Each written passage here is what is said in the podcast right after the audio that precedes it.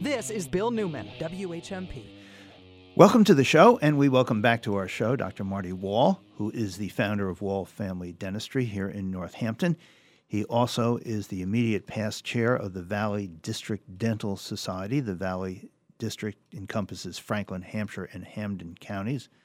And we are here this morning to revisit question two on the ballot this November. Well, if you're doing early voting, mail in ballots, you may be voting as we speak.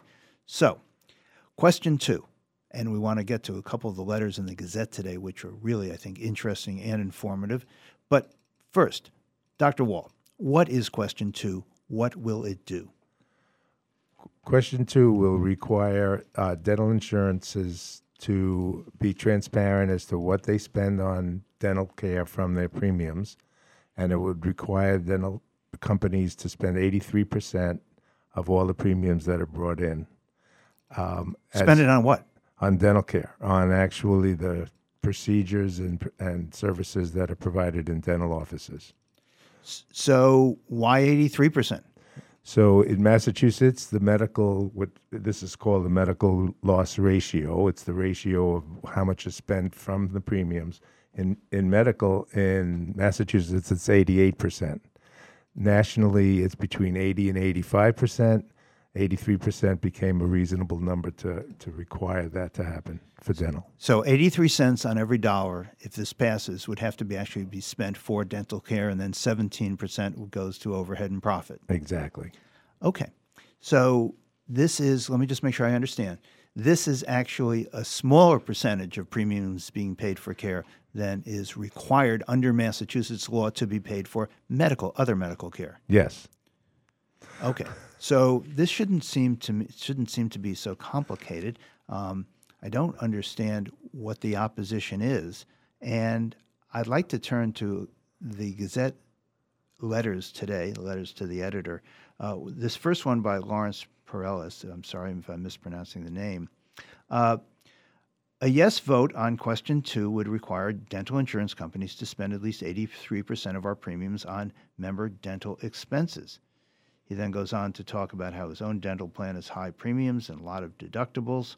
And I'm wondering whether or not it is that question or that issue of how much insurance companies are making, profiting from dental insurance, that is the motivating piece of this legislation that is now before the voters. That's exactly what it seems to be. I mean, they have been resisting even showing what their medical loss ratio is for years.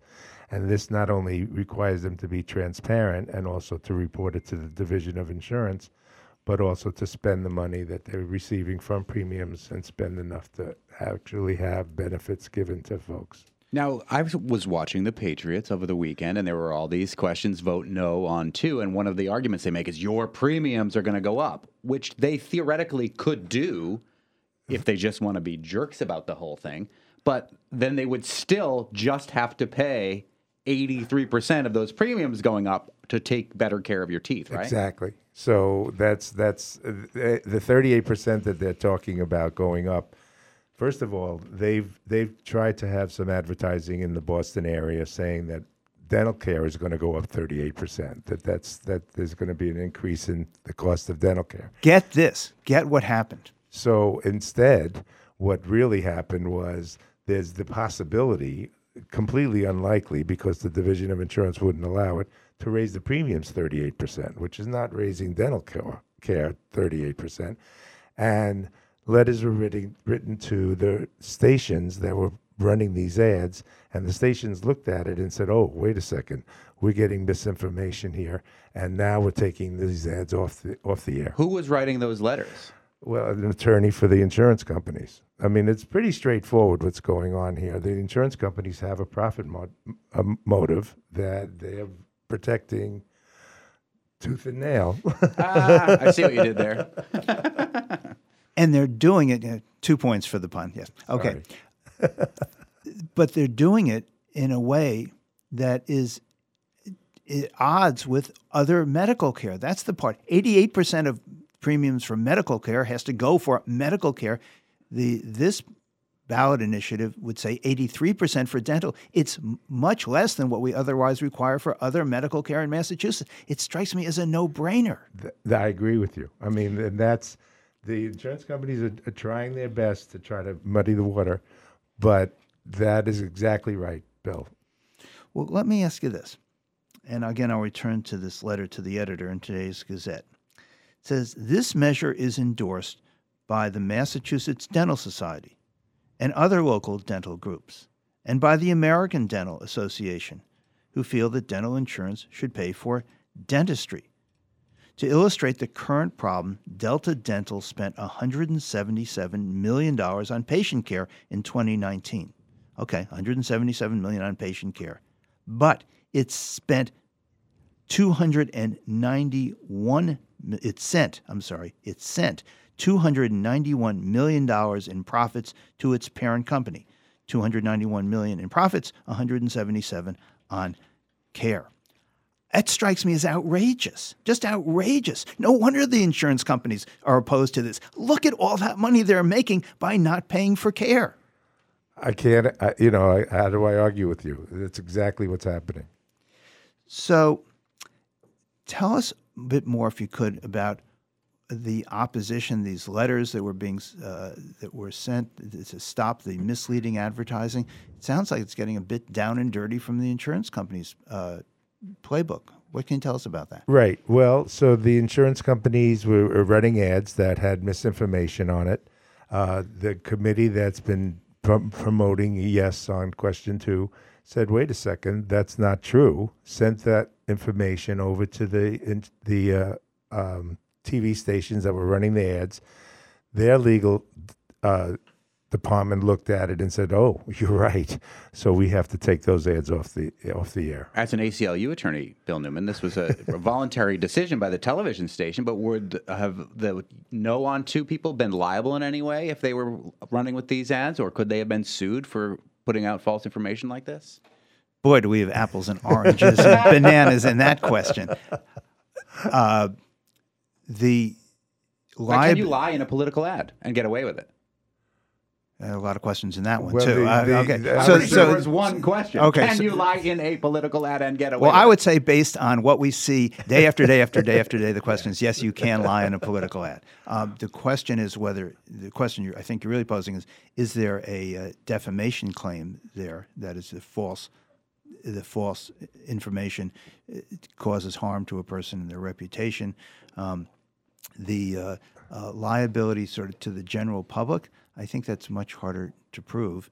And of course, they would say, well, we had a basis for saying it wasn't an intentional lie. Right. Uh, we just misinterpreted the data a little bit. So things can happen. Their own data. So the television station then, by their own accord, says, "Oh yeah, we looked at this data and it's not correct, so we would like to take it." So they Right. took a responsible position. Exactly. The the television station said, "Wait a minute, we don't want to be part of this." That's exactly what happened. which they have they have the right to do.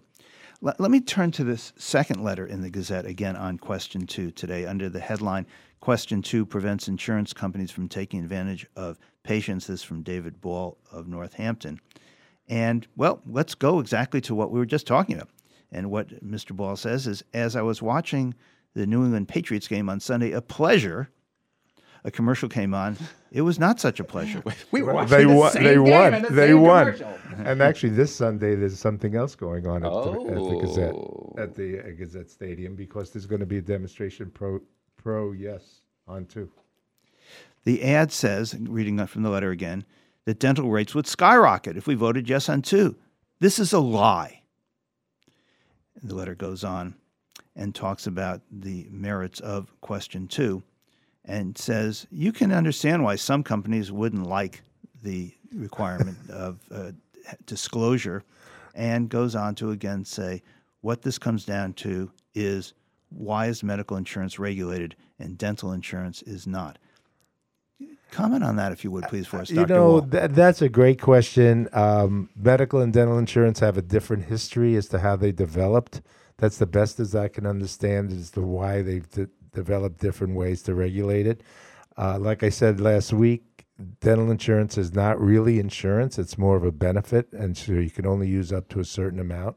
Medical insurance is not like that, so The benefit amount that's been in dental insurance has been for decades plus or minus $1,000 per policy. Some policies are more generous.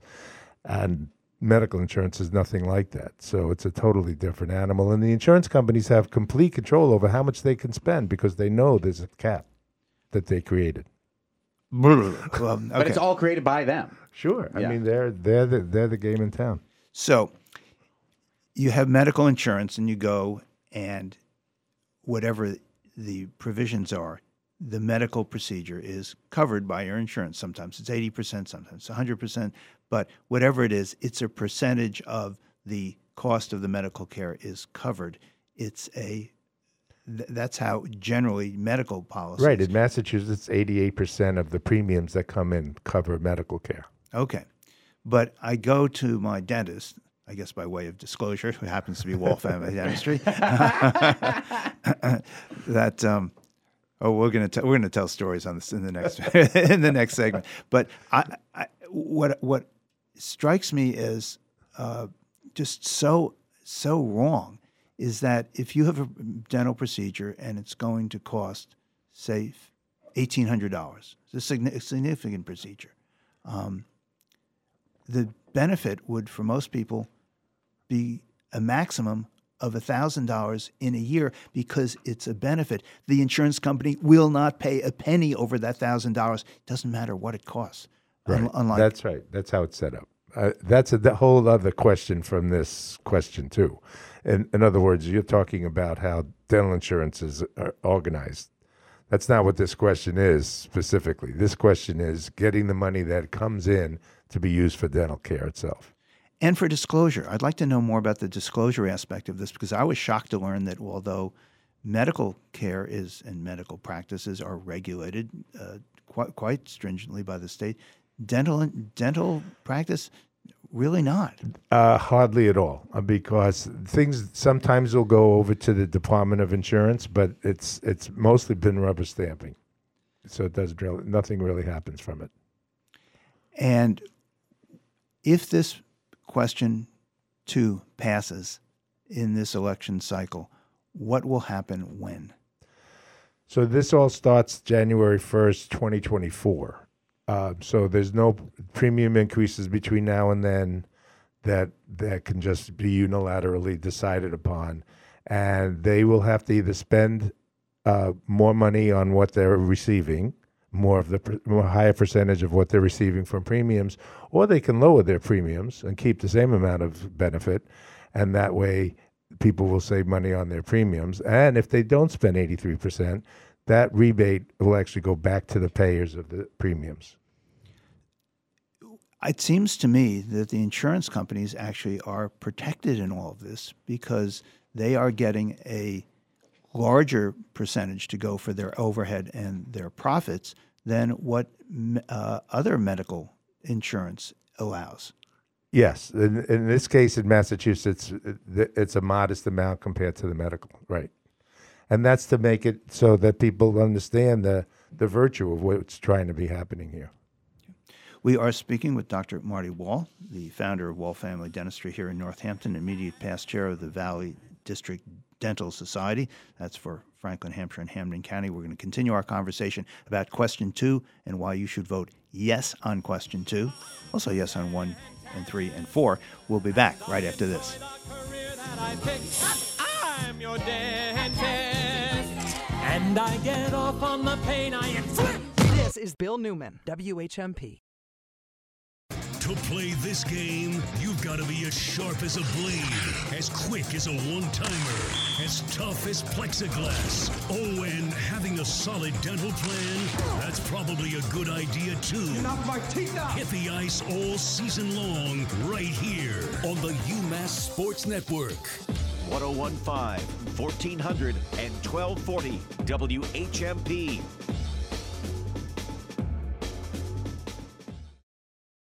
Right in your town, maybe even in your neighborhood, an immigrant is building a new life, trying to find their way, all while learning a new language. The International Language Institute offers free English classes for immigrants and refugees, for true beginners and others, like students in our Bridge to College and Careers program. One of the nation's top language schools is right here, with free English classes for immigrants and refugees. The International Language Institute in downtown Northampton. Two leading lights of the modern day Afro Cuban jazz world. Alfredo Rodriguez and Pedrito Martinez, October 20th at UMass. Both born and raised in Havana, Alfredo Rodriguez and Pedrito Martinez are electrifying.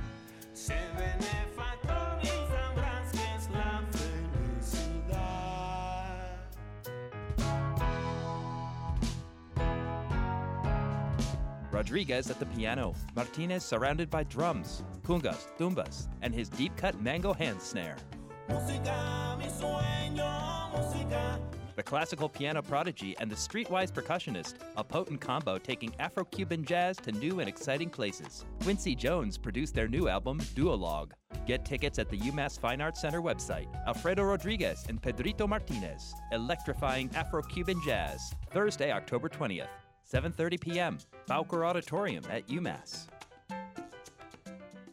Today, I'm convening this conference because I believe we can use these advances to do even more to make America stronger and a healthier nation, to achieve ambitious goals, and hunger in this country by the year 2030. This is a big deal. The President of the United States just announced to the world that ending hunger and promoting better nutrition in this country is a national priority. I think that's a good plan, and I think we can do it. Meanwhile, our neighbors have to eat today. The Food Bank of Western Mass is there for the over 100,000 neighbors who rely on emergency food each month. And if you want to help support the Food Bank of Western Mass, you can join the March for the Food Bank 13 Thanksgiving week. The federal government is making moves when it comes to fighting hunger, and the food bank itself is making moves. From Hatfield to Chicopee, you can move with us locally as we march from Springfield to Northampton on day one and Northampton to Greenfield on day two. March yourself, start a team, virtually march. Get involved, make some moves. Monty's March 13, making moves. Monday and Tuesday, November 21st and 22nd. Sign up now at montysmarch.com. This is Bill Newman, WHMP. We are speaking with Dr. Marty Wall about question two and why you should vote yes on question two. Again, Dr. Wall is the immediate past chair of the Valley District Dental Society for Franklin, Hampshire, and Hampden counties. There is an a- action, a political action, a demonstration about teeth at the Patriots at the Patriots game. Don't you think you should do it at the Bruins game? They're the ones who usually lose their teeth. All of that. So, um, okay, tell us about that. So there's a, it's it's being organized for this weekend. It's going to be a few hours before game time, um, and there'll be people out doing the usual kind of protesting with signs and and answering questions as to what people are trying to understand as to why this should be yes for question two. And tell us again why at the Patriots game? Well, there's people there, and they vote. So it's a, it's another place to be able to reach folks and un- and have them understand what's going on. And because there was this ad that played during the Patriots game last week that was misleading. I yelled at it when it came on TV. So you can either go to the demonstration or you can yell at your Yeah. television I also Monty. yelled at TV throughout the duration of the game and other Patriot-related activities as well. So, what has been uh, as we get closer and closer to the election, election day? Uh, what has and people therefore focus on ballot questions and candidates as well. Uh, what's been the response uh, in the dental community to this to this question, Marty? So in the dental community, it's been universal response. I mean, everybody understands what they've been suffering through by having their patients not have the dental dollars that they should be having. Do you know any dentists that are opposed to it? I don't. That's an You interesting know, thing. I've I- I wondered about that. don't. I've been trying to on question three. I've been trying to talk to liquor store owners who might be against yes on question three. Hard to find them. Interesting. Yeah. Yeah. Um, so uh, you know, I, I've spoken to to, to Rep. Sabadosa and, uh, and and State Senator uh, Jo Comerford, and and they're both in favor of it also. Um, and I've gotten response since being on your show, since most people listen to your show, that um, that they're saying You can come course. back anytime, Marty. Okay, it's fine. It's all good. it's the it, you know the word no brainer keeps coming up. Uh, we, we we do need our brains here, but uh, it is like come on, this this just makes sense. What are we talking about? Right. It seems long overdue. Yes. Oh, totally. And it's been discussed for a long time just to show the ratio and the den- the dental insurance, Which they keep a secret or try to. to try to. Yeah, I mean, it, it, it gets understood in certain ways, like the numbers you were talking about with profits, and even nonprofit insurance companies have profit arms, and that's also misleading. That some of that money that's theoretically for a nonprofit does go elsewhere. Right. To repeat what is in this letter, to illustrate the current problem, Delta Dental spent 177 million on patient care in 2019, but it sent 291 million in profits to its parent company that year. The letter writer goes on to say that's not right. How did they get that information? So the 241 million, my understanding that that I'm not sure that's 100 percent Two- accurate. It could 291. be, yeah. I, I I think what if you if you figure out the percentages, premiums came out to be 241 million, and that can be figured out. And then how much was paid from their insurance was was able to be calculated, although not completely accurate. And that percentage comes out to about 60 percent instead of 83 percent of of of Or eighty seven or eighty seven percent compared to medical. 88. The rest yeah, of medical. right. That's right. Why why is dental treated as the stepchild of the medical establishment? Um, I th- my feeling is that the insurance companies cut their losses. They just said, "Look, we don't want to get involved with what it could cost to to do this. We d- we're already doing it in medical. We don't really want to have that in dental, so we're just going to call it a benefit." And it, it came later than medical insurance too.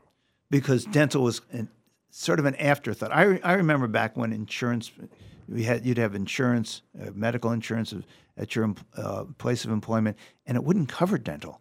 Often, The Very- only time I've ever had a cavity is when I had a medical insurance but no dental insurance, and then thus it did not go to the dentist. Got one cavity. again, this is a big question as to what should be covered. How we how do we have people get paid to have health care? And because it's not coverage, it's just a uh, limit on the amount that will be spent or benefit that you'll receive towards dental care. I take it people forego dental care.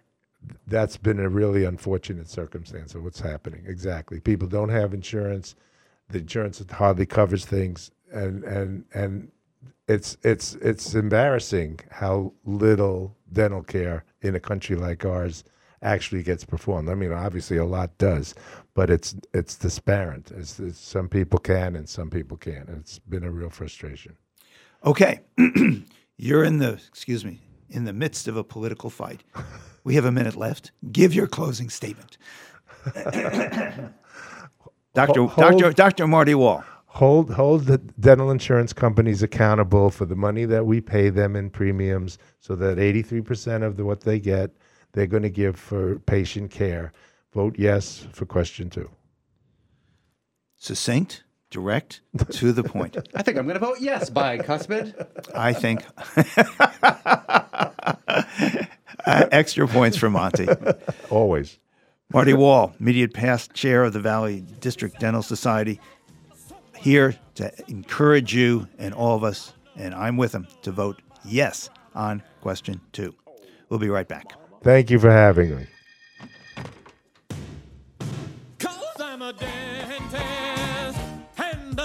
a sex sale. This is Bill Newman, WHMP. For WHMP News, I'm Jess Tyler. The town council meeting in Amherst abruptly ended Monday night. At large councilor Mandi Jo Hanneke used a privilege accorded by the town charter to end debates after discussion about how to resolve lingering community concerns over a video showing police interacting with Amherst youth in July. At large councilor Alicia Walker said she's embarrassed to be representing a council that would do something like that to community members who wanted to be heard. Diversity, Equity, and Inclusion Director Pamela Nolan Young told the council in August she found no abuse of authority by officers in the incident.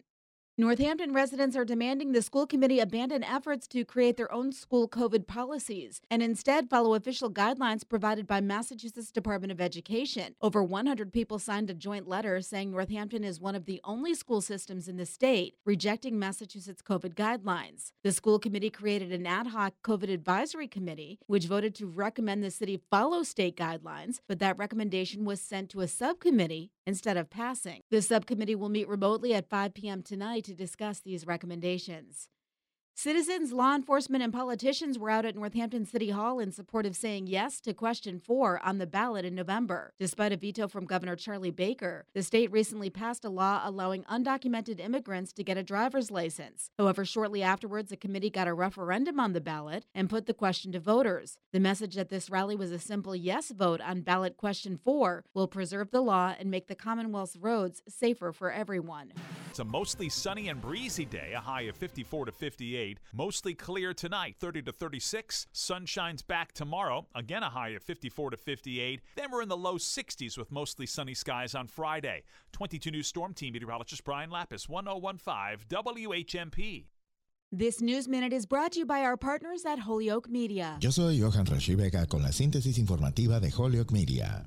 El presidente Joe Biden inició oficialmente el lunes el proceso de solicitud de su programa de cancelación de deuda estudiantil y anunció que 8 millones de prestatarios ya habían solicitado alivio de préstamos durante el periodo de lanzamiento suave del gobierno federal durante el fin de semana. Animó a las decenas de millones elegibles para un posible alivio a visitar studentaid.gov y promocionó el formulario de solicitud que según el presidente tardaría menos de 5 minutos en completarse. El plan de Biden exige 10 mil dólares en la cancelación de la deuda estudiantil federal para aquellos con ingresos inferiores a 125 mil dólares al año u hogares que ganan menos de 250 mil dólares al año. Aquellos que recibieron becas federales Pell para asistir a la universidad son elegibles para 10 mil dólares adicionales. El plan hace que 20 millones sean elegibles para borrar por completo su deuda estudiantil federal. Una vez que el Departamento de Educación comience a procesar las solicitudes, los prestatarios deben esperar ver su deuda condonada en 4 a 6 semanas, dicen los funcionarios. La mayoría de las solicitudes enviadas a mediados de noviembre se procesarán antes del 1 de enero, el día en que se reanudarán los pagos de préstamos federales para estudiantes después de haber sido pausados durante la pandemia. En otras informaciones, la ciudad de Holyoke anunció el lunes que comenzará la pavimentación de High Street del martes 18 al jueves 20 de octubre. La calle se cerrará completamente al tránsito y estacionamiento y se desviará el tráfico en las secciones que se estén pavimentando. El martes 18 de octubre se cerrará Jackson Street hasta Cabot Street. El cierre del miércoles y jueves se basará en el progreso realizado el martes. Se le recuerda al público hacer los ajustes necesarios, así como usar rutas alternas y seguir las instrucciones detalladas de tráfico en High Street durante estos días. Yo soy Johan Rashi Vega y esta fue la síntesis informativa de Holyoke Media a través de WHMP. This News Minute has been brought to you by our partners at Holyoke Media. We're talking baseball. Kluszewski Campanella talking baseball. The man and Bobby Feller, the scooter, the barber, and the Newk. They knew 'em all from Boston to Dubuque, especially Willie, Mickey, and the Duke. This is Bill Newman, WHMP. And this is Talking Baseball with the Duke, Duke Goldman, Northampton based member of SABR, the Society of American Baseball Research, prolific author about baseball, expert on the Negro Leagues and baseball's racism. Duke Goldman, I'm so pleased you could be with us today because, well, there is this series going on. What happened? Well, what happened? Well, I want you to know that I received a text this morning from a friend of ours.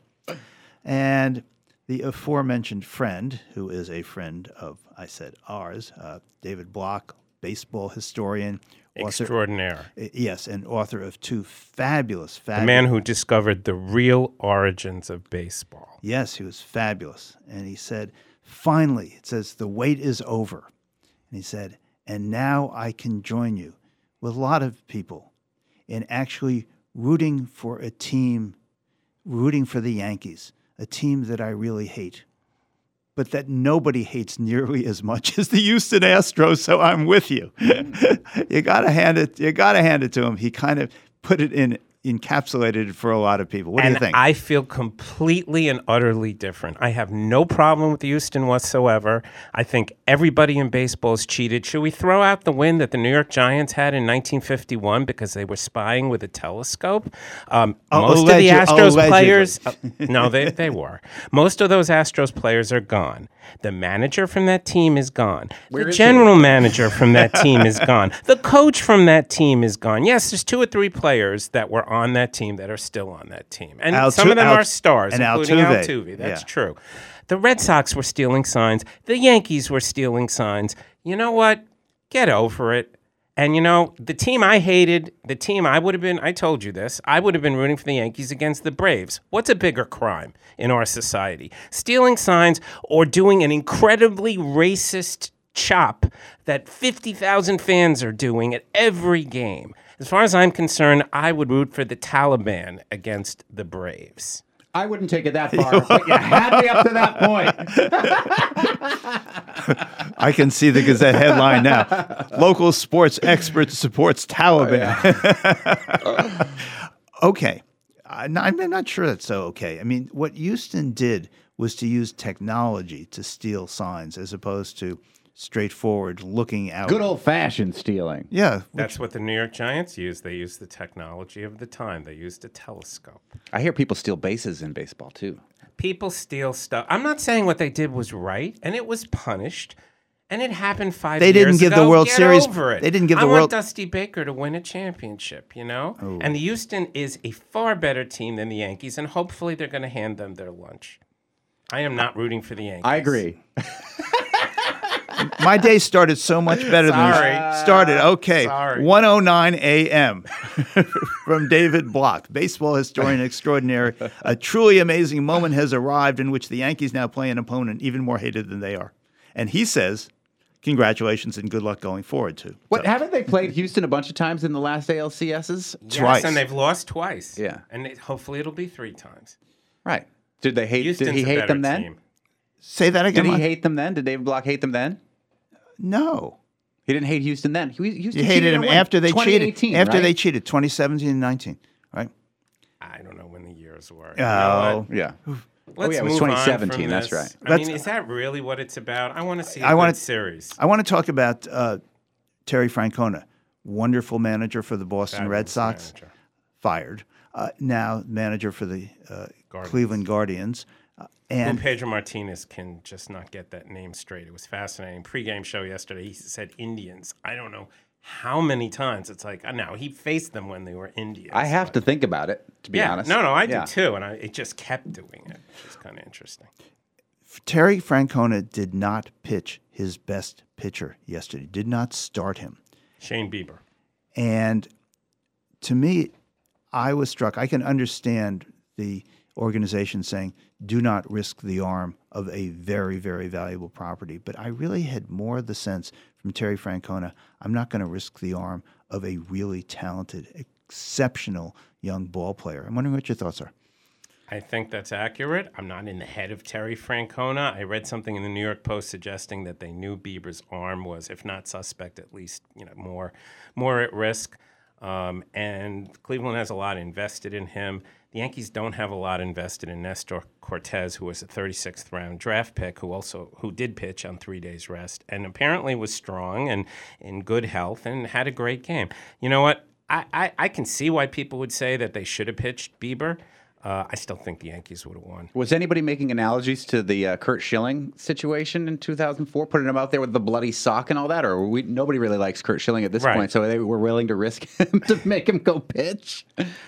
Uh, Schilling had an obvious injury, but he was a warhorse otherwise, and they stitched him together. And you know, every situation is different. Uh, you know, I don't know.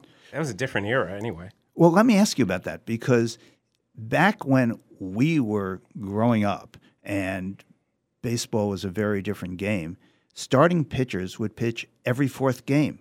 I mean, there was there was five four days of rest and Back when you were growing up, not when I was growing up. By the time I got to watch baseball in 1970, they were doing a five-man rotation. But before then, it was four. yes. Okay, so why is it so different? People's arms haven't changed that much. Baseball players, pitchers' arms haven't. Well, t- several things are different. First of all, everybody's throwing 100 plus miles an hour, and there's you know, and the hitters are people like Aaron Judge. I mean, the bodies, the the physique is different. Secondly. Um, so much money is invested in these players. You know, back then they were making thirty thousand a year, and the you know they were they were cannon fodder. Or you know, do you think players didn't have torn rotator cuffs back then? Sure, they did. You know, they went out there and pitched when they were injured. Now you got you know a guy signed to a hundred million dollar contract. You're not going to send him out there when he might be at risk. So you think that is the primary motivating factor behind what the Guardians did yesterday? I, you know, I'd be speculating. I don't know. I, I, I, I agree with you that I think Francona cares about his players more than most managers, and you know, and I think you know he was interviewed at the after the game, and he talked about we went so far, nobody expected us to do this well, and I think there was a feeling of, hey, we had a great season, and you know, he knew the odds were against them. Game five, Yankee Stadium you know, face, facing Cortes, who's had a great year. Um, I, I, didn't think they were going to win, even if they pitched Bieber. But you know, you can make an argument that they should have put him out there.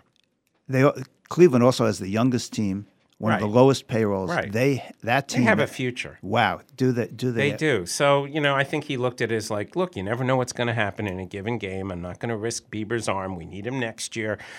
We want him to be healthy, and we might win anyway. And, you know, let's see what happens. Okay, I want to go back, Duke Goldman, and ask you about what you said that you thought the Yankees probably would win the game in any event. But the home run, which was the crucial home run of the game by Giancarlo Stanton in the first inning, was a three-run home run, gave the Yankees a three nothing lead, became uh, four to one after uh, the Yankees, and in particular Aaron Judge, hit another home run the second inning.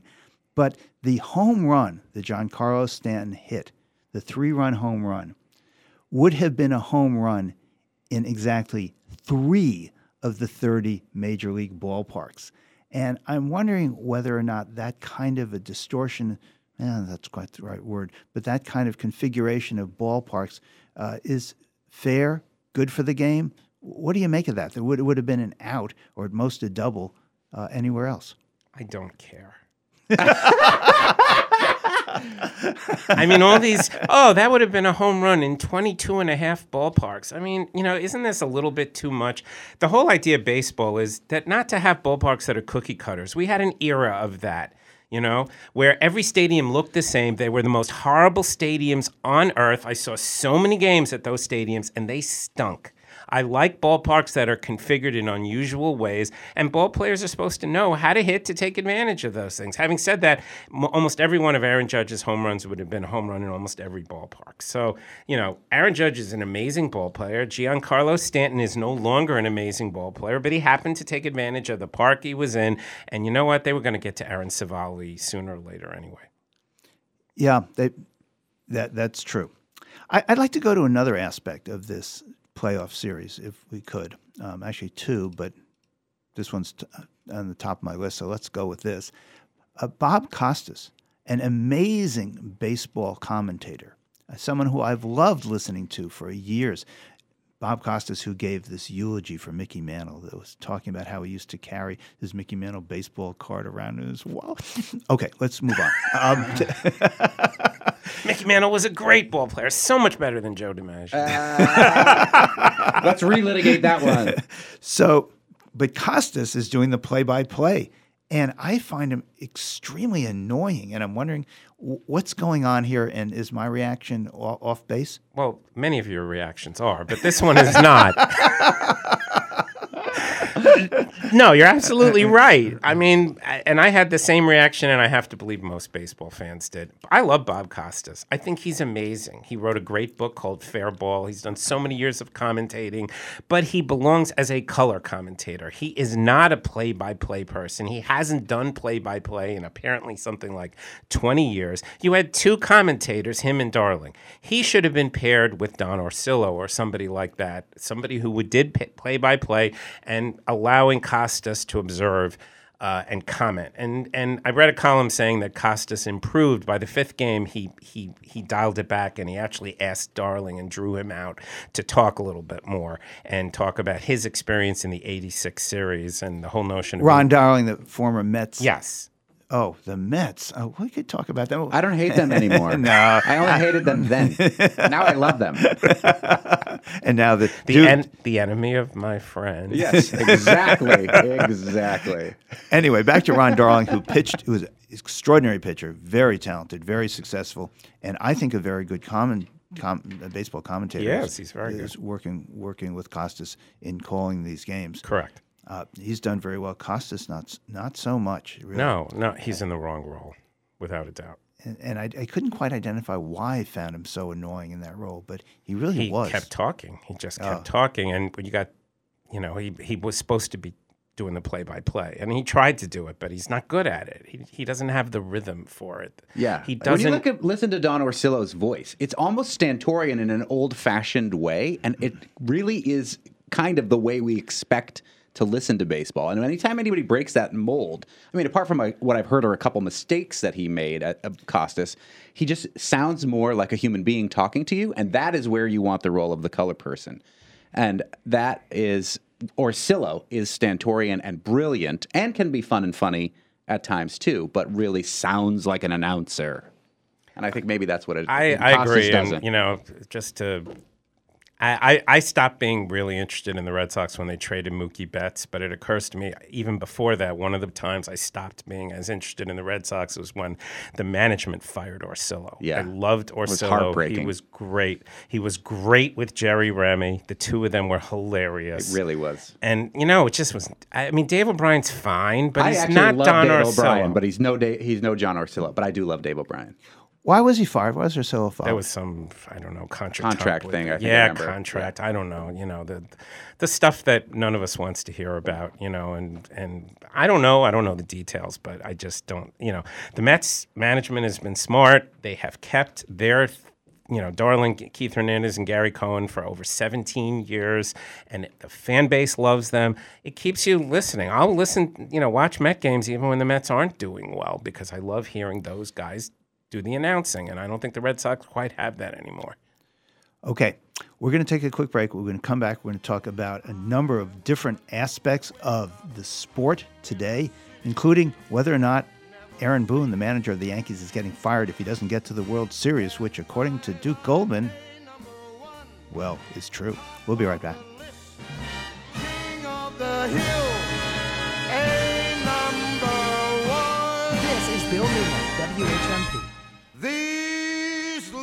Little town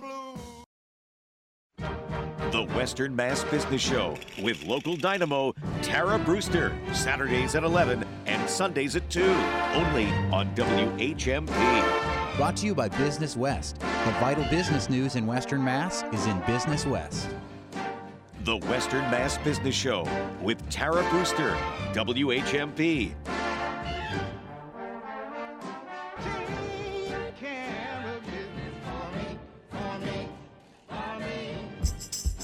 If you are on the Eversource reduced electricity rate, whether you're on it now or you're eligible, you can tap into Co op Power's solar arrays and lower your electric bill. A new energy justice initiative allows 120 low income families to go solar, save money, and become owner members of Co op Power. Join Co op Power's 1,200 owner members building community owned energy. For details, go to the Co op Power website, cooppower.coop.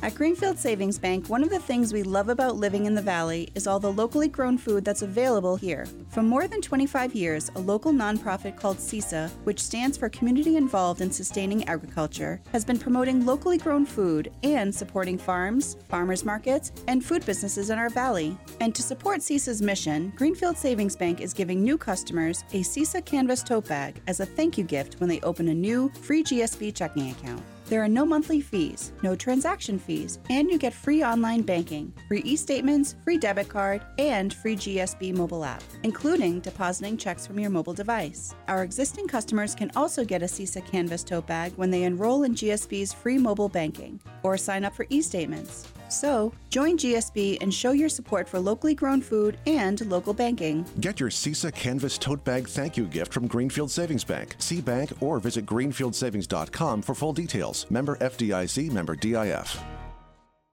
My baby boy was a very good sleeper. He would nap in the morning and nap again in the afternoon, so my routine became that I would drink the first half of the time I expected him to sleep so that I could pass out the second half. Even during my pregnancy, knowing that it might be harmful to the baby, I could not stop drinking. The fear of any harm to that child was not enough to make me stop. Sometimes I would try to go to the park with him, but I was becoming really fearful of people finding out what a sick person I was. Today, since I joined AA, I don't have that sensation anymore at all. I have a purpose in life today. I know who I am. I know where I'm going, and I feel good about it. I can be a mother to my child, and I can be a wife to my husband, and I couldn't be any of those things when I was drinking. Alcoholics Anonymous. It works. Look us up. Online and in person meetings. For more, call 413 532 2111 or visit westernmassaa.org. This is Bill Newman, WHMP. We continue talking baseball with the Duke, Duke Goldman.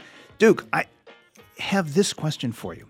The playoffs, uh, the way in which they are configured now, is different.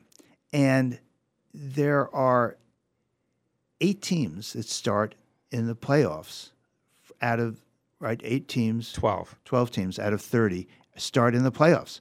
And it's kind of like a second season where you start over. And what has happened is that the teams that were the best for the season, including the Dodgers and the Yankees, well, they're still in it, eh, but in the Mets, your beloved Mets, And the Atlanta Braves. and the s- and the so beautiful that they're out. and the Atlanta Braves, we all have we all have our uh, uh, okay, never mind. Yeah. But L.A., New York, Yan- New York Mets, Atlanta Braves, they're all out of Three these- teams that won 100 games, and the they're all best out teams, Of and they're Yeah. so making me believe that this way of Postseason, especially now with all these rounds of playoffs, is all about who's hot at the right time and who's lucky. And, you know, the best team doesn't necessarily win. And we're seeing that in the National League. The Phillies and Padres are definitively not the best teams in the National League. The Phillies They're and the, Pa- hottest the. Phillies and the Padres uh, playing each other in the regular season. You would not have bothered to tune in on. uh, Padres made, you know, they picked up Juan Soto, who's a superstar, but he hasn't played well with them. You know, Fernando Tatis Jr. is suspended and is out. Um, they have some good starting pitching, but they're not a great team. The Phillies are, you know, they, they really had an awesome second half of the year, and they're hot at the right time, and they have, you know, two amazing starting pitchers in Zack Wheeler and Aaron Nola. But they're not the best teams. They came in second, and there were what twelve. They came in third in the in the NL East. The Phillies. Oh right, Yeah. right. I mean, twenty games behind, something like that, or a lot of games uh, behind. yeah, fifteen games. Is it much, much different when there was just one wild card, do you think? Uh, n- n- the no, it. I mean, it's been moving in that direction. I mean, the Florida Marlins have won two World Series without ever winning a division title. So this has been happening for a while. Is this good or bad for baseball? Well, what's good and what's bad? You know, I mean, good for baseball Okay, in that more bad- teams are no, no, involved. I know, I know. Bad. Atlanta, Atlanta Braves, bad. Yankees bad. Yankees bad. Yeah, you know, I mean- Met, Mets good. We're Good all now, good we're, now, We're all 1986. we're all so objective about this. You know, I mean, I don't know. I, I, I don't want to see it get to be like hockey, which I always remember. At one point, I think they've cut it back. At one point, hockey had 21 teams and 16 made the playoffs. Why do we need a regular season? Baseball's moving in that direction. I, I don't want to see everybody and anybody in the playoffs. I don't want to see teams in the playoffs who've won 78 games and then run the table and win a World Series. I think that's ludicrous. So, the, you know, this creep of more and more and more playoff teams and more rounds, I think it's got to stop. I hope they stop where they are. What would you think about shortening the Major League Baseball season and having longer playoffs so that it's not th- three games or five games, but it's a real seven game series? I would support that 100%. The owners will never do it because they're all about money and the idea that they're going to get rid of eight games in the year so that they can have longer playoffs, they're not going to do it. Because everybody wouldn't have those That's games. right. Only the people That's that made the playoffs would get it. Yeah. Well, but that said, those playoffs games would attract a huge television audience, and they would be have the best teams in baseball. And those series, instead of being three games or five games, all would be seven. And I think that would engender a lot of interest for, particularly for casual baseball fans. Bill, I love baseball, but does baseball ever draw a huge audience anymore? Well, And to get a hundred, a hundred percent in my house. and it, for seven games over five, I think there are probably people that are like, "That's all. Five is already too many." I remember my, my I'd be watching, especially when the Red Sox in their first time when they won the World Series, like explaining to her after we were basically just newly married. Uh, th- this is not a one thing like a Patriots Super Bowl. This is like for the next seven nights, I'm going to be occupied, and then if they go through this. Uh, it'll be another seven more nights. you know, it's like the Hanukkah of sports, back to back. Maybe that's why I love it. But you know, it baseball's not anywhere near the number one sport in America anymore. They make the owners are making money hand over fist. They're making money off the streaming. They're making money off the merch. You know, sure they want more playoff games without a doubt, but you know, Well, let me let me ask you about mon- money in baseball while we're on that topic. Uh, Cleveland, which came very very close to running the table and is a fabulous and inspiring team in a lot of ways, has a tiny payroll compared to teams that are no longer in this picture, including the Dodgers and the Mets and Atlanta. I mean, which have payrolls four times as high as Cleveland. The what do you Red what do you Sox. and the oh, and the Red Sox too. Oh yes, how did I leave out the Yeah, Red Sox? The Red Sox, uh, otherwise known as the evil. Uh, No, no, no, No. that's the No, other. that's oh, the no, other team. That's the other We're the team. good empire. the Red Sox have a massive two hundred million dollar uh, payroll. Uh, what do you make of the fact that Cleveland, with its very small payroll, relatively speaking, uh, is it's a fabulous team, and these other teams with their big payrolls, including, as you just pointed out, the Red Sox and the Dodgers and the Mets and Atlanta, they're not there. What do you what do you make of that? Well, two things. First of all, I'm delighted. I think it's great. I like to see a you know a gritty team with with young, hungry players get there. Again, the playoffs are a crapshoot. Were the Indians a better team than all the aforementioned teams? No, they You were mean not. The Guardians. Yes, the, the Guardians. There we go again. Yes, the Guardians. the Guardians are not a better team than the Astros, than the Dodgers, than the Braves, than the Mets. They were hot at the right time. But that's always been true for the World Series. I mean, people have often said it's not the best team in baseball for the year; it's the best team in baseball in October. Yes, it's always been true. And that's why playoffs don't really tell you who the best team. The, the best team every year is the team that won the most games in the regular season. Well, But we like playoffs, you know? We It's like the World- exciting we like the World it. Series. I Yeah, mean, we- but it's not the best team. That's not what it proves. Not as far as I'm should- concerned. Do you think that in an ideal baseball world for you, Duke, would it be the two teams with the best records in both leagues play each other in a yes. series? Yeah, I'd like to go back to two playoff teams, but you know that's never going to happen. if not two, maybe four. You know, division winners, or you know, number one games in the American League versus National League, no playoffs, just World Series. That'd be kind of cool. I'd like to see like a four. You know, one year in Monty, 1887. wa- Monty wants to live my youth. Yeah. they, in 1887, they had a 15 game World Series. So let's have two winners and have a, you know, then we really see who the Do you remember team that is. series, Newman? we really got to go now. Thank you, Duke Goldman. My pleasure.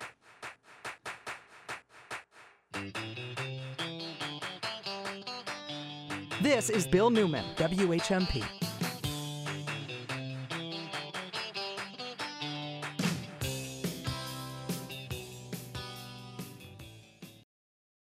When it's happening here in the Valley, we're talking about it. What, what I'm trying to communicate is that there are many, many layers of, of safety management in place at Eversource to ensure that we reduce as much risk as, as possible. Does the Bliss Street station intentionally vent gas regularly? Because I can tell you that it vents gas. Pretty much every time I've gone to that area, I have smelled gas. 1015, 1400, and 1240. We are the Valley. We are WHMP. Grow Food Northampton helps you make the local food system better. This is Michael Skillicorn, Director of Programs. You can join us by shopping at Northampton Tuesday Market, getting a plot at our community garden in Florence, buying a farm share at Crimson and Clover or Sawmill Herb Farm. You can volunteer with us in our giving garden or participate in our neighborhood markets that bring the local food movement to underserved communities in Northampton. Get involved and support our work at growfoodnorthampton.com. Live y and local hablamos news and talk for Northampton and the Valley since 1950. WHMP Northampton. WHMQ Greenfield. A Northampton Radio Group station.